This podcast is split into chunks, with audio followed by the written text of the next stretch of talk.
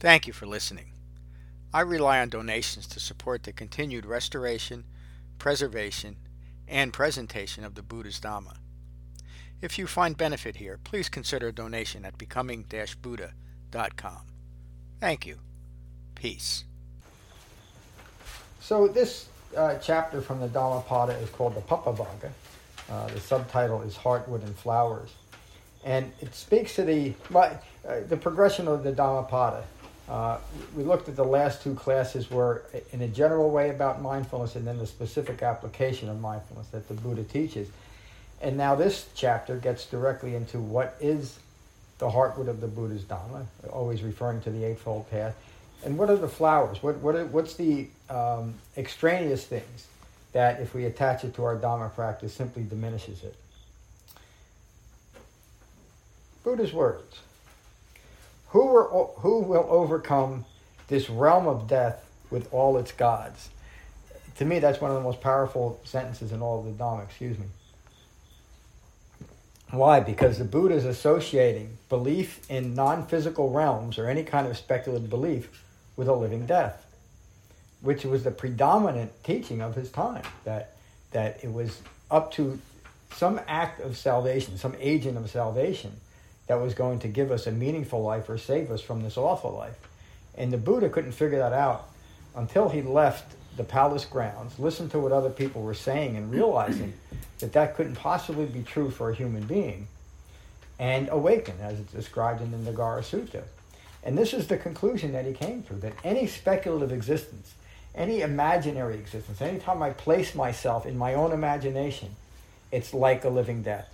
And when you think about the utter lo- logic of that, if I'm in my head, I'm literally not in my body. And it's in my body. It's a mind united in its body that it's able to have a human life.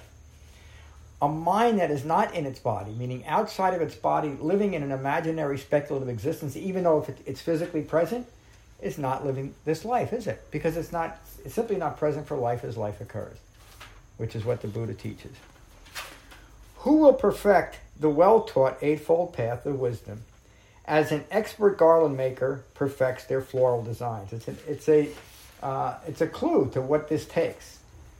It takes a very gentle but a very directed focus within the framework of the Eightfold Path. The well focused Dharma practitioner will overcome will overcome this realm of death with all its gods. The well focused Dharma practitioner will perfect the well taught Eightfold Path of Wisdom as an expert garland, garland maker perfects their floral designs. Realizing that form is like foam on the water, a mirage, they deflect Mara's flower tipped arrows of sensuality and go beyond the grasp of death. So, metaphor can often be confusing, but uh, Mara is always the, um, the metaphorical representation of the man, a lot of words, the metaphorical representation of the manifestation of ignorance in the world. What it, all those words simply means dukkha. Mara is dukkha. Any disturbance in the mind, Mara is used for as metaphor throughout the Dhamma.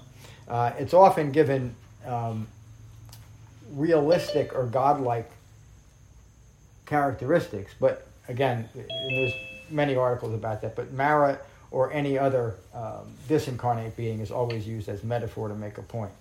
Um, and the, the, the, mention that foam, form is like foam on the water doesn't mean that form is non existent. What is foam on the water? Again, we, we take, often people will take a line mischaracterize it, even though the words clearly speak to what it is, and say it means something else. So people will take this as saying, well, the Buddha's teaching that form is nothingness. He's not. Foam on the water is not nothingness. What's the Buddha teaching us here?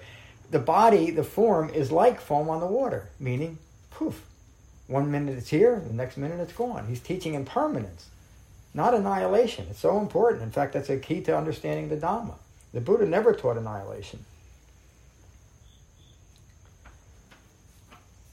the Buddha's words A flood sweeps away a village as ignorance sweeps away a person distracted by only picking flowers of pleasure, which is how we're taught to live our lives.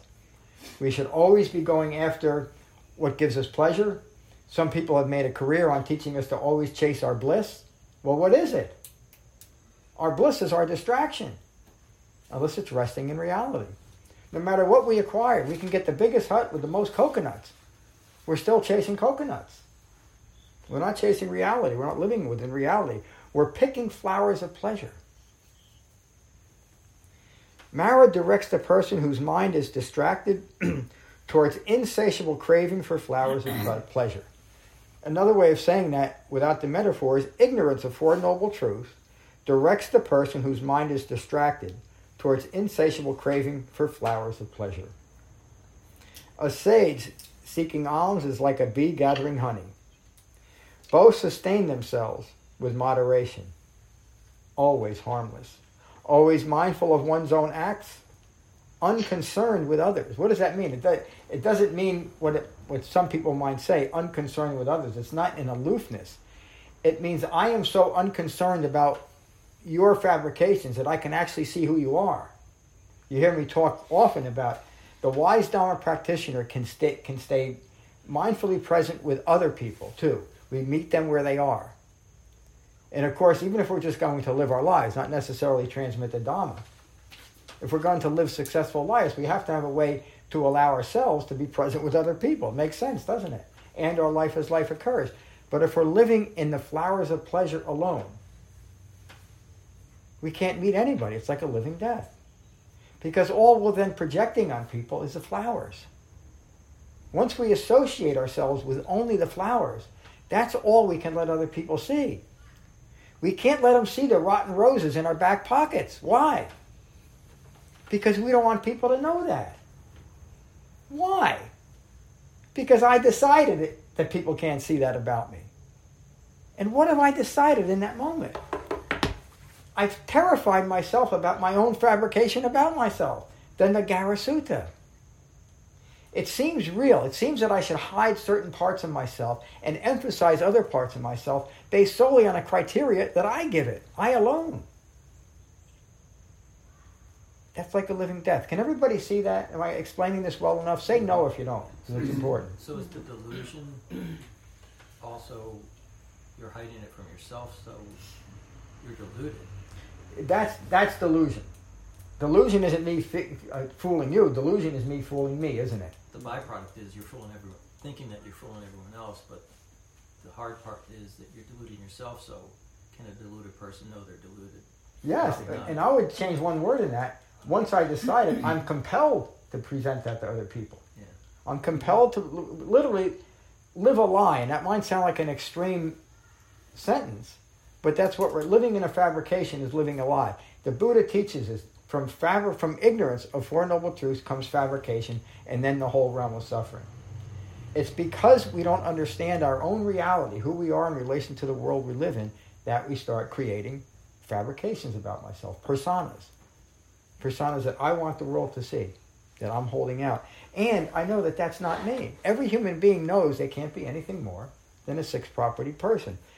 The, word, the words of those lacking heartwood, the Eightfold Path, are like a beautiful flower with no fragrance. We all know great speakers, whether we're, we're talking about great Dhamma teachers or just people that can, that could sell you your own wallet, but we follow them because they're such good speakers. They know how to use words in a certain way that appeal to people. How did they learn that? How did they learn that type of deception within their own minds? The words of those lacking heartwood are like a beautiful flower with no fragrance. The words of those established in heartwood are skillful and like a beautiful and fragrant flower. We've all had that experience, haven't we? Listening to the Buddha's words from 2,600 years ago. They bloom like, a, like the most beautiful flower within our own minds. They bloom reality, established in heartwood. Though mortal, one does many good deeds. Just as many as fine garlands can be made from a heap of flowers. So uh, again, we have we live within impermanence and uncertainty, meaning we never know when the end is going to come. But it's up to us. The garland of flowers we'll put on our own minds, on our own on our own bodies too, for that matter. Get out of the way.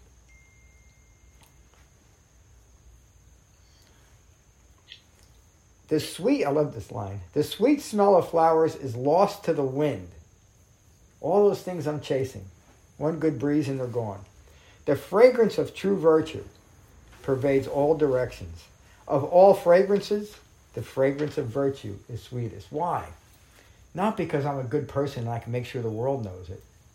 Because then I know I'm good to go. That what that means, true virtue, means there is nothing left within me, as the Buddha says, there's nothing left within me to provoke another moment of ignorance. Meaning there's nothing left within me that could cause harm to myself or any other human being. That alone is true power.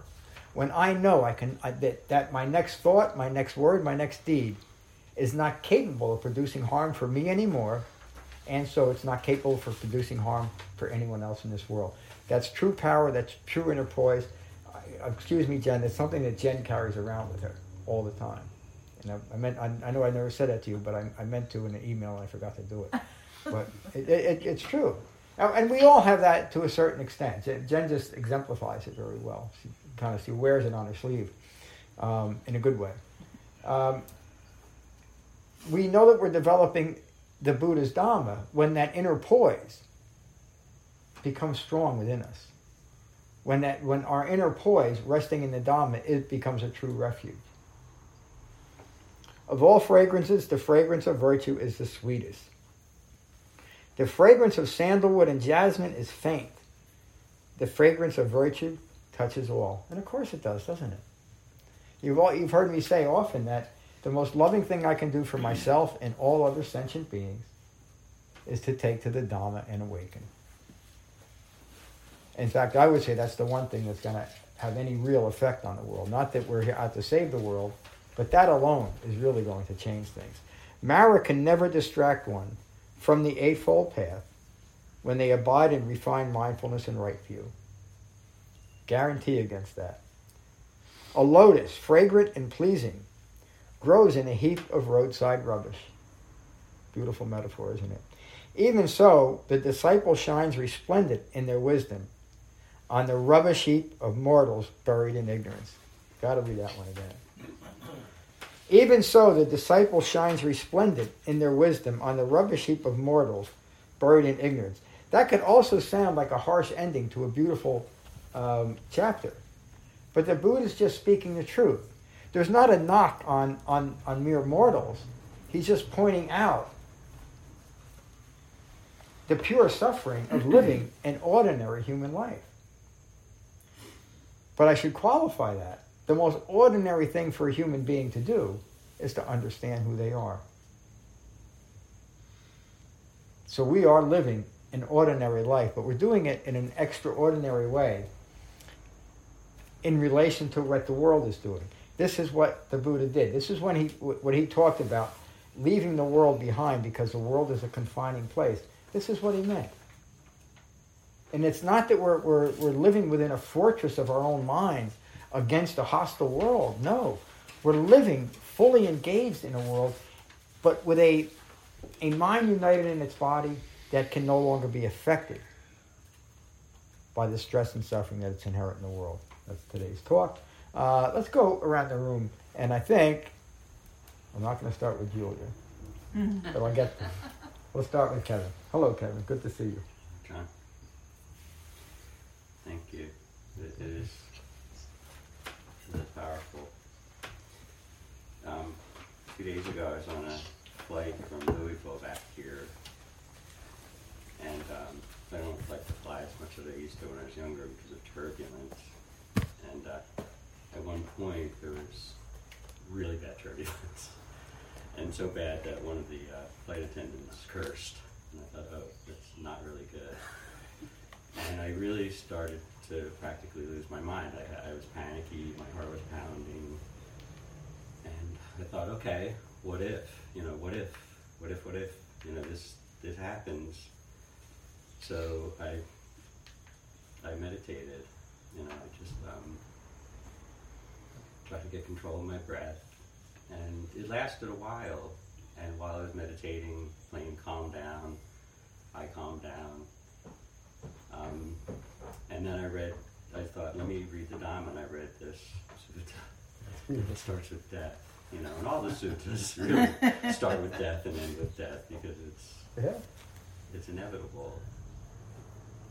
So I thought about it, you know, it's really um, it should be what if, what if, what if every day, because it is ever present every day. But you know, most of the time we feel invulnerable, or, um, immortal. So I don't know how to end that, but just with the sutta, I guess. And uh, thank you so much. And Thank you, Kevin. That, that again, is pure Dhamma. That's how we use it in those situations. I was thinking about, in, in contrast to, to this crackpot, I used to love turbulence. I did did. I mean, I know, me too. I, now I mean, I it was to can't me. stand it. Well, to me, I mean, I, I, I, I used to go to Hawaii quite often, and you'd always hit turbulence when you get over. I don't know why, but jet streams, etc. And I figured, you know, I'm not going to worry if, if we crash because there's not much I can do about that. So I might as well enjoy the ride. This is you know, before I realized the importance of being in the moment. It was just a great ride. You know, jumping down. People are screaming, and I'm laughing. I'm hooting and hollering. They stopped serving me alcohol after that. Hello, Adam. Good morning. Uh, noble silence for me this morning. Thank you so much. Good to see you. Good morning, Tim. Good morning, everybody. Um, yeah. Uh, this chapter, from the way I see it, from all the Dhammapada has, it's all metaphor. and, um, you know, the thing with metaphor is that metaphor and translation kind of can get can get kind of tricky. I think you alluded to that. Um, so I think it's when, we're looking at this chapter, John. I mean, we sh- I, I kind of apply these metaphors to what they're talking about. The garland maker, the Dharma practitioners, the garland maker. Uh, the bee is the sage. Okay, the what the the Dhamma practitioner that is very advanced, right? A sage is a very advanced Dhamma practitioner, like the bee, that does not damage the flower. You know, doesn't take its color away, doesn't take its smell away, goes about its business, not damaging it. Yeah. Okay. Um, the realm of death. I, I see that as Earth. Okay, as our planet, and humans on this planet. We all we create this heap of rubbish. That's what humans do. Yeah. All right. So, you know, and Mara, you know, can be the can be ignorance, but I also made a note on your on thing. You know, let's get to it here. Uh, the king of death. You know, the, could that be the ego? That, that fabricated that fabricated existence that we all all humans have it, that ego that is the king of death. Okay? And again, I'm not trying to say I'm right. It's not about right or wrong. But it's for me, it's about understanding this chapter is very specifically uh, placed right after those chapters of, of setting Yep. us up about how to think, how to be mindful, and maintain that quality of mind. Yep. Um, and so the destroyer could be ignorance, you know. So there's this cause and effect thing that's going on in this chapter that I really that, that's incredibly subtle but incredibly powerful. Um, and uh, yeah, I, I just think that this this is one of those chapters that um, may seem so quaint and cute, but it's when you apply these actionable metaphors to imper- to impermanent things, it's it, it's meaning something. And so, uh, so as I go through my day, I have to understand that this is what humans do. We all do. I do this every day, day by day. Yeah. And so, being mindful of those actions and my reactions, I can incorporate that sense of calm and come back to what Kevin just described, being on a plane Yep. and having that situation happen. I mean, that Mhm. these things can happen at, in a split moment, you know. Yeah. So, um, what a wonderful, wonderful chapter.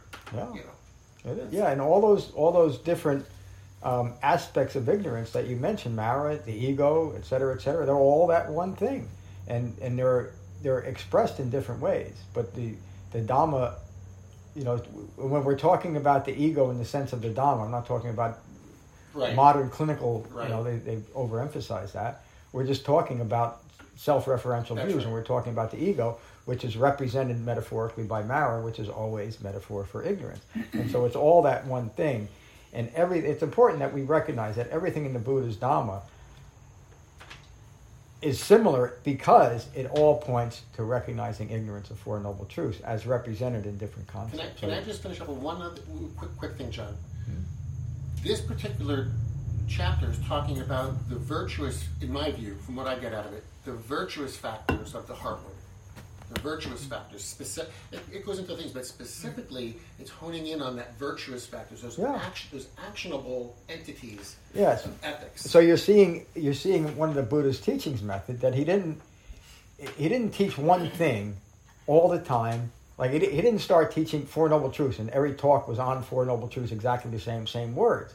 So this particular sutta, let me put put this this way: the Buddha's the Buddha had enough suppleness of mind to understand different applications of key themes. And so you're right. This this particular chapter is on the the virtuous factors, but not alone, because the eight eight the heartwood is never presented that way. But it's a focus on that. And again, look at the progression from introducing us to the Dhamma to then teaching us mindfulness to then teach us the first thing we, we apply mindfulness to is to our own behavior. That's exactly how we teach it in, in, in other ways, but exactly that same way. We begin, most people begin the Dhamma with the virtuous factors, and most people begin with the right speech. Why? Because it's the easiest thing to recognize. We're gabby human beings. The things that are we hold in mind are always going to come out of our mouth. So the Buddha immediately in, initially teaches us pay attention to that. Because if you want to know what's the quality of your mind, look at what you're saying. Consequently, look at what those those thoughts are driving your actions, and then look at look at you know your livelihood. But it's just that way, and it all comes down to ignorance. Thank you, Tim. Hello, Michael. Hi, John. How are you? I'm good. How are you? I'm good, thank you. Good. I don't have a whole lot to say, but um, I just uh, look at the uh, the realm of death is uh, actually birth and re-death, birth and death is uh, comes into mind. Uh, who will overcome this this realm of death with all its gods? Well, the individual who is not attached to the ego will will reach that realm, uh, overcome that, that realm of death, or understand it for what it is. Uh, and obviously, that's perfect or well. I'm sorry, Mike. Will you, say- I was distracted. Will you say that again, Uh, if you can? to me, when I see death being mentioned, I don't look at it as a physical death that's occurring here. I look at it as the death of Yes. the ego. Yep. So death, death of the ego, obviously, there's a lot to the death of the ego, uh, but it's release. Uh, does it mean you're going to physically die? No, not necessarily. So can you overcome this birth and re-death cycle that we're in, which is basically depends origination? Yes, we can. So that's what I got out of that. Uh, and how is it done? It's done skillfully uh, as an expert garland maker perfects their floral designs. So that's an individual who puts together floral designs skillfully. So our journey to overcome this cycle of death and rebirth is a skillful one. Yeah. That's basically what I got out of it. Yeah, that's right. That's the right word. takes some skill to do this, and it's it's it's developed skill applied in a skillful way. So thank you, Michael. Good morning, Julia. Uh, good morning, John. I think I'm going to take noble silence. This is a very heavy one, and uh, my I need to like formulate it in my mind first. It's amazing how much is in these little Uh, Dhammapada chapters when you. this one but- is really rich. Yeah. But you recognize the richness of it because you have the the background of knowing the Dhamma.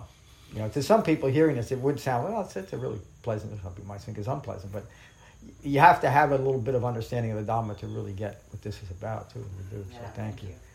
Good morning, Ron. Good morning. Um,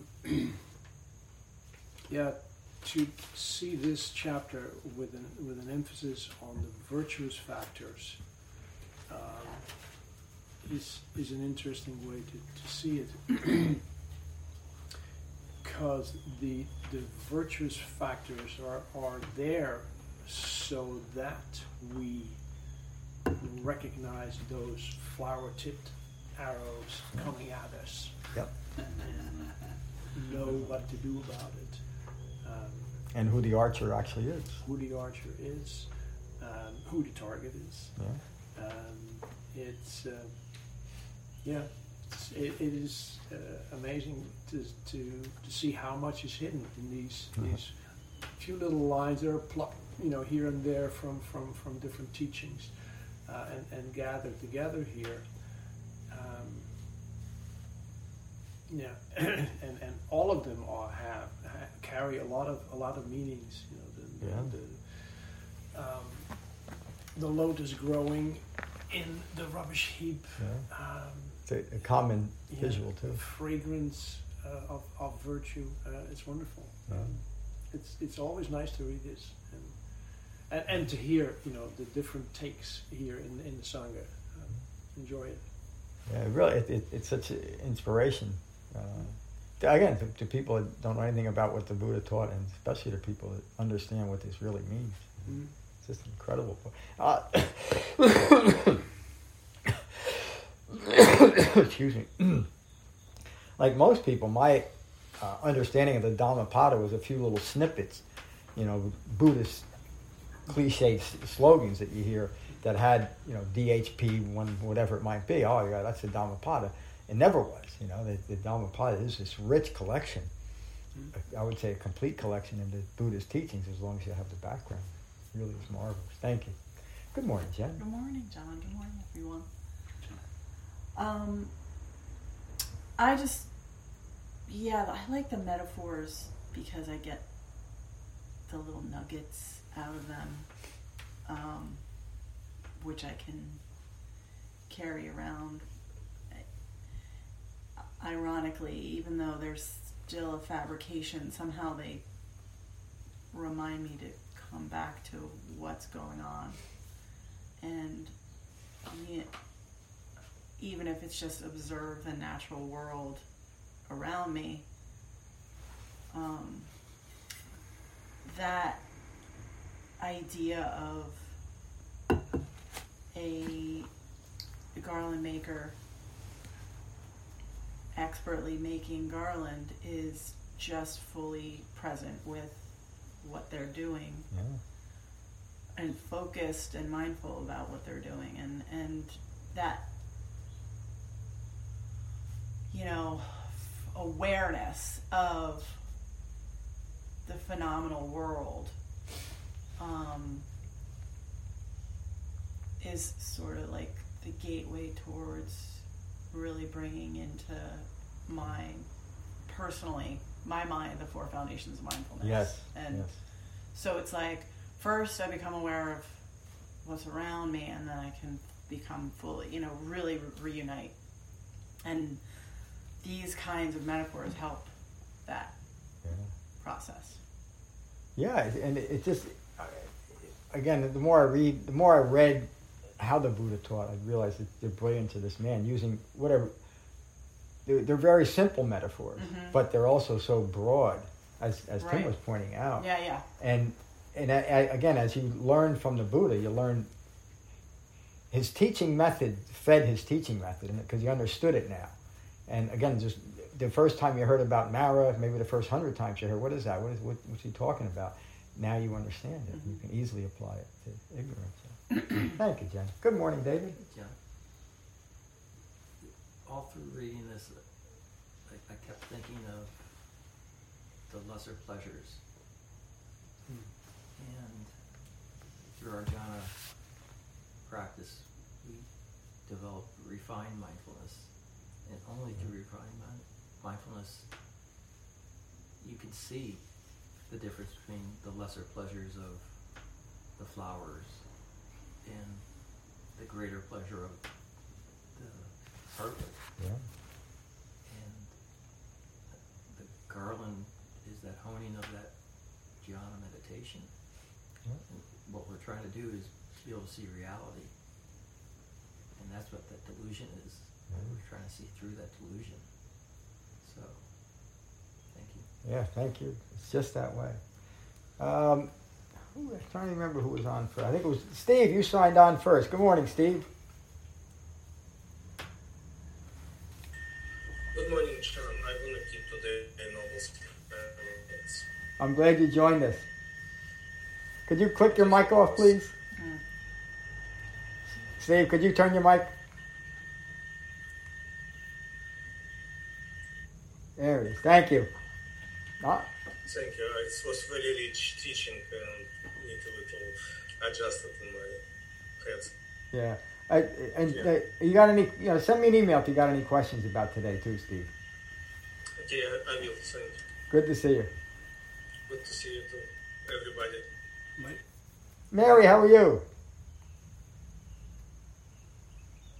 Good morning. Um, I have lots of thoughts running through my head, but the, um, you know, the resistance that we can have toward accepting our ignorance of the Four Noble Truths is, um,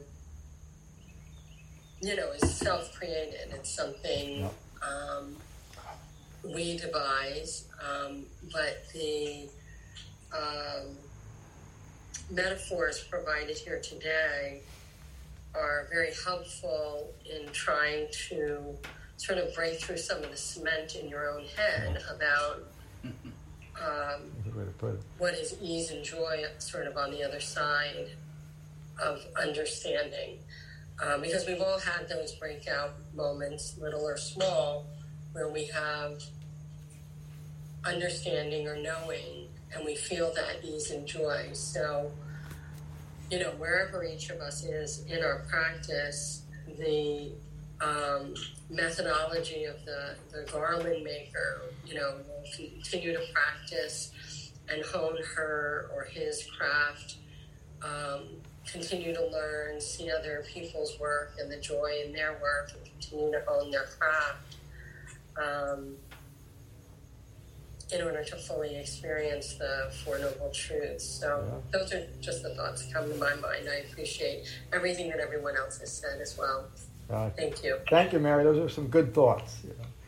Hello, Mateo. Hi, everybody. um, yeah, the, the, this class remind me the the Fera Sutra, so the the Form Sutra when uh, you know when, when Gautama explained the all aggregates. Are, Phena Sutta. are- that's like there are like- basically there are all form uh, oh, sorry all aggregate that are apparently there, but uh, it has no substance. Yes. Yeah. That's uh, immediately when I think about form, I think about cappuccino because I'm Italian. That's and and you just you just instilled a, a bit of craving in me, Mateo. It's good it's good to see you. Good to have you join us today. Thank you, Brian. Good morning. Good morning. Yeah, no, I want a cappuccino. Yeah. um, We're all going out for cappuccinos. right? um, yeah, no, this, uh, the whole, the, the, I guess just in practice, the more mindful I've become and the more present I've become just in my day to day, the the easier it's gotten to see those projections from other people and, and realize it's it's not me. And, and whatever they're doing is what they're doing. And I, I again, be unconcerned with others Yes, you don't take it personal. you just you get this sense whether I, I don't know if it's right or not i don't know if it needs to but you get this general sense of where they're coming from and why and it's just there's so much fear in people Yeah. It- But we're, we're able to gain the ability to leave even that in peace. right, Beca- right. Through understanding, not through anything else, not through some palliative way of, of thinking. It's because we understand it.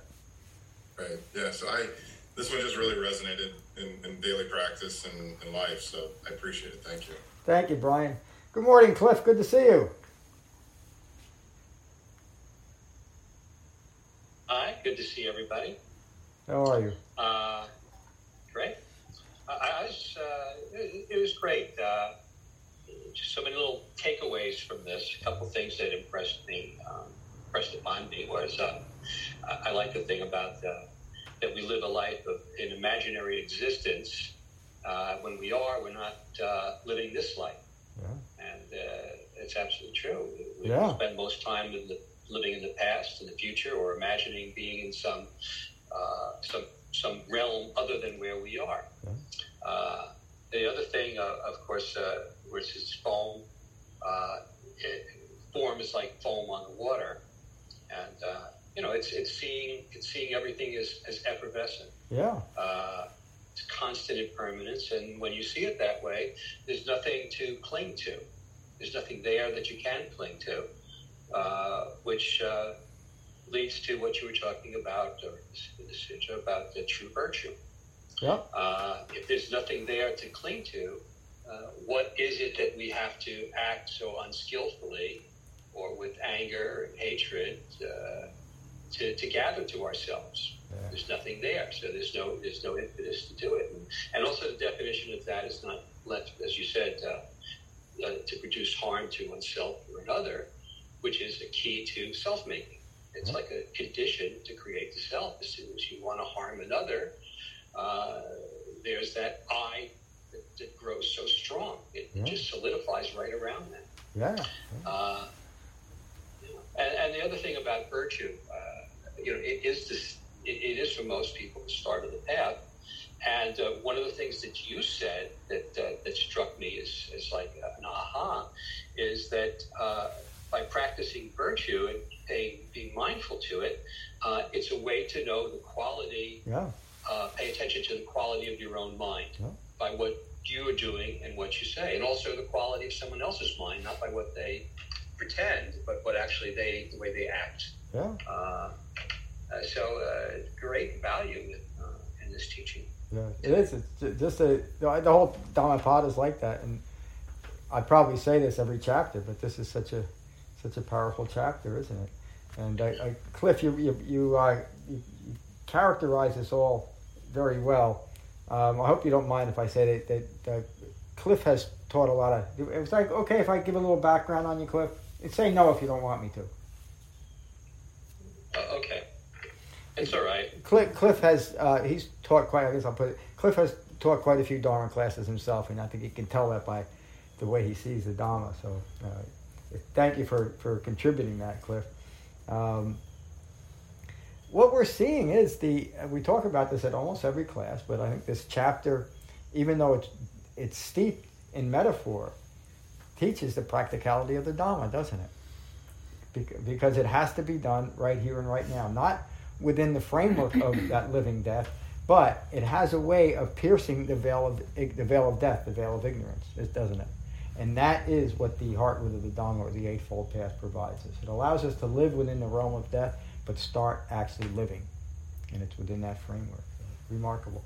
Um, we'll finish with uh, with Metta as we always do. I just want to let you know Matt, Matt will be teaching Tuesday's class, um, so we, we have that to look forward to. And again, the retreat's coming up where you'll get a chance to listen to all all, all six of us uh, in-house teachers will teach, and that's a that's always a remarkable thing. You'll see um, seven different presentations of the Dhamma, but on the common Dhamma. You see seven unique presentations, but always on the Dhamma, and it's always fun to, to be a part of all that. Instead of just listening to this one old crazy grouchy guy. Uh, we'll finish with metta as we always do. So take a moment to become mindful of your in breath and your out breath, and let that mindfulness of your breath unite your mind and your body. And these are the Buddha's words on metta from the Karaniya Metta Sutta. This is what should be done by one who is skilled in goodness and who knows the path of peace. Let them be able and upright, straightforward and gentle in speech, humble and not conceited, contented and easily satisfied, unburdened with duties and frugal in their ways, peaceful and calm and wise and skillful, not proud or demanding in nature. Let them not do the slightest thing that the wise would later reprove. Wishing, in gladness and in safety, may all beings be at ease. Whatever living beings there may be, whether they are weak or strong, omitting none, the great or the mighty, medium, short, or small, the seen and the unseen, those living near and far away, those born and to be born, may all beings be at ease. Let none deceive another or despise any being in any state. Let none through anger or ill will wish harm upon another.